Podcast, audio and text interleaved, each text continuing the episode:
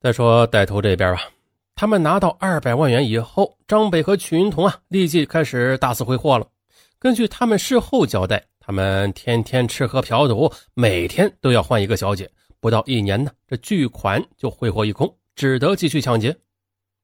此次张北倒是没有参加，而是曲云彤伙同另外三人作案。啊，抢就抢吧，你说这伙无脑的歹徒，他居然又选中了俞敏洪的家里。也许是他们认为俞敏洪家的钱多，远比抢劫别人要好。一九九九年夏天的一个晚上，群童与其他三人再次来到俞敏洪家门口，准备实施抢劫。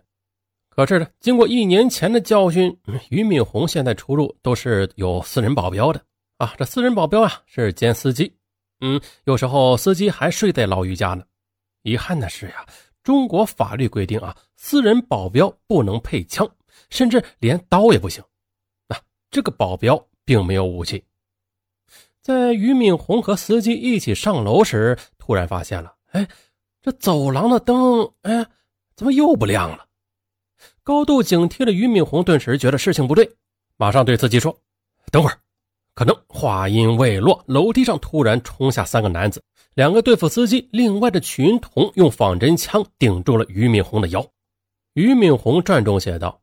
这天晚上，他同往常一样上楼之前先跺两下啊，把楼道的灯震亮再说。结果呢，三楼的灯竟然没有亮，两人心生警惕，小心翼翼的上楼，安全的到了家门口之后，两人刚喘口气呢，咣当一声，楼上冲下三个大汉。这司机很机灵啊，他借势往楼下冲，边跑边喊抓强盗，随后的转身和两个歹徒搏斗。这两个歹徒都是拿着刀的。司机空手和他们打成一团，司机是有武功的，两个拿着凶器的歹徒居然都搞不定他。这时候，群童则用枪顶着俞敏洪恐吓道：“不准动，动一下我就打死你！”俞敏洪自然是吓得够呛，双腿发软。好在他老于毕竟是老于啊，他很快就冷静下来。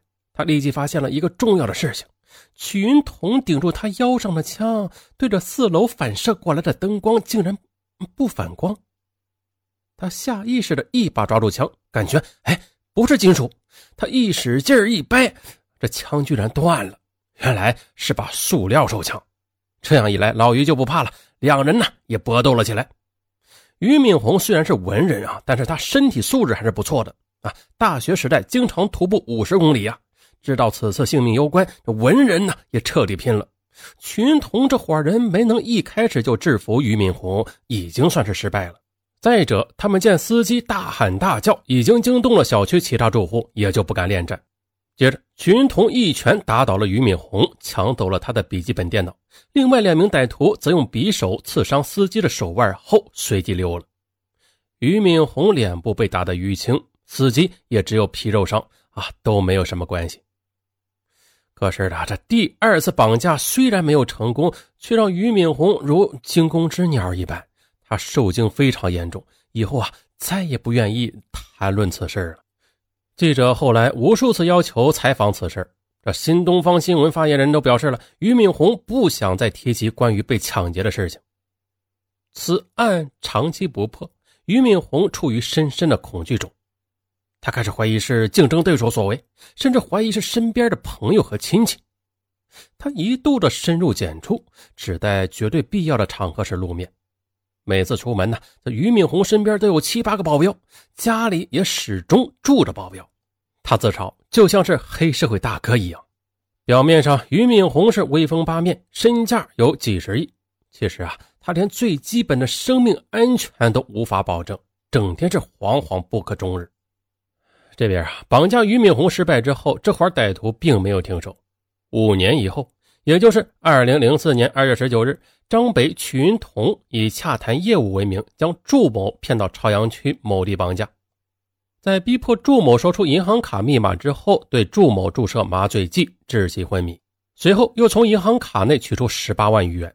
之前绑架俞敏洪失败，露出了马脚。他们为了防止罪行败露，便用刀将祝某捅死，随后的将尸体用绞肉机绞碎扔掉，毁尸灭迹。这次抢到的钱并不算特别多啊。他们在半年后继续作案。当年九月，张北等人以同样的方式抢劫王某，劫得三万余元以及笔记本电脑等物。他们又从王某的银行卡内支取五点九万元，并强迫王某筹款二十万元。于是呢，王的亲属见亲人被绑架，果断报警。四人在取款的时候发现了家属似乎已经报警，慌忙逃走。恼羞成怒之下，他们将王某用刀捅死，并将尸体绞碎再焚烧。客观来说，即使王某家人不报警，王某也是必死无疑。可是啊，这两次抢到的钱都不多，于是他们又实施了本年第三次抢劫。二零零四年的年底。张北他想起来，曾经与自己合伙办校的老师，就是中国农业大学教授牛某。牛某是个老教授，已经年近七旬。他们老夫老妻在办学过程中挣得一百五十万元。让人发指的是啊，这个牛某还算是张北的远房亲戚呢。接着，曲云彤等三人埋伏在牛某必经之路，突然冲出来，将他摁倒，注射了麻醉剂。并且向牛某的家属索要赎金一百五十万元，可谁也没想到啊，牛某虽老，性格却比较强硬，他断然拒绝给家属打电话要求准备赎金。我都这个岁数了，还能怕死？你们赶快杀了我！想要钱，一分也没有。这块无人性的歹徒见牛某不肯配合，居然对这个老人拳打脚踢，牛某被打到吐血。小子们，别以为你们会有什么好下场。做这种伤天害理的事儿，你们将来死的比我还惨十倍。七十岁的老人哪能经得起这种拳脚呀？很快的重伤死亡。接着。张北等人将牛某的尸体肢解、熬煮，毁尸灭迹，一分钱也没有拿到。案发后，这个团伙内部却出现了问题。本来团伙有五个人，后来又加入了一个女子卢某。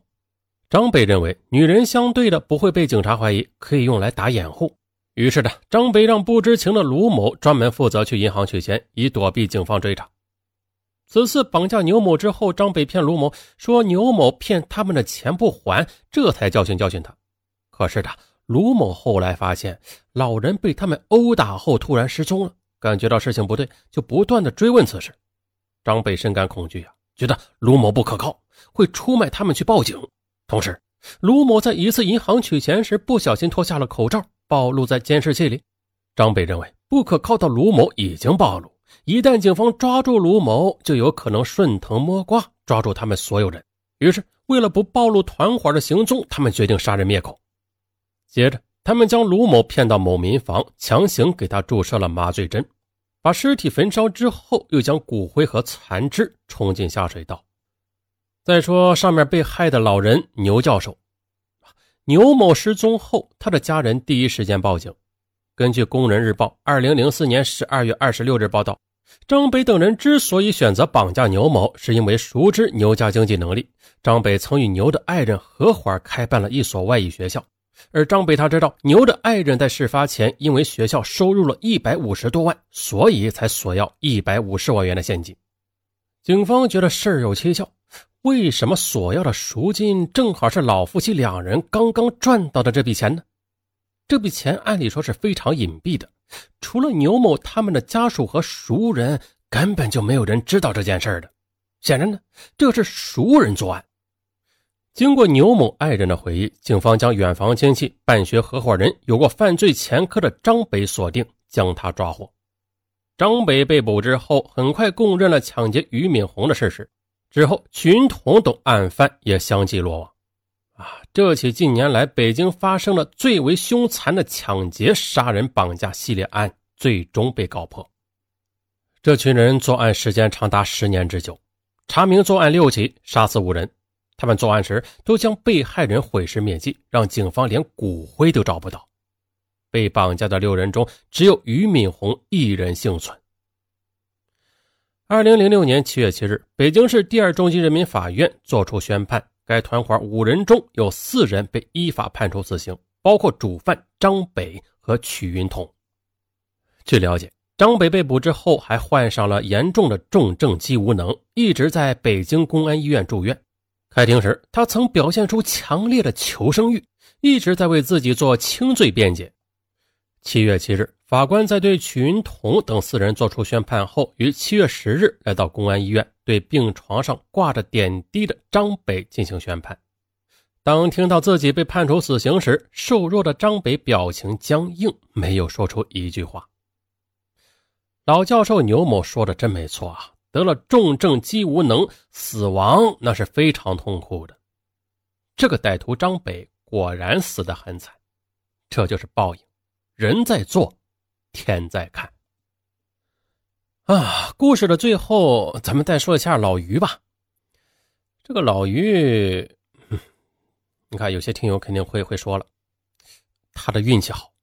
你看，这有钱人运气也好，其实还真不是啊。呃，老于确实是干大事的人。嗯，尚文觉得是他自己救了他自己一命。为什么这么说呢？如果说他过去和张北在交往中非常小气计较，那作案时恐怕早就被碎尸了吧。所以说，只能说。性格决定命运，同样的，每个人的成功，他都不是偶然。好了，本案就到这儿。最后呢，尚文再想请各位听友帮一个忙，就是没点订阅的听友啊，点击一下订阅啊。尚文需要大家的订阅支持，反正这个订阅啊是免费点的，大家点了对尚文是有帮助的。尚文在此谢过大家了啊，咱们下期案子再见。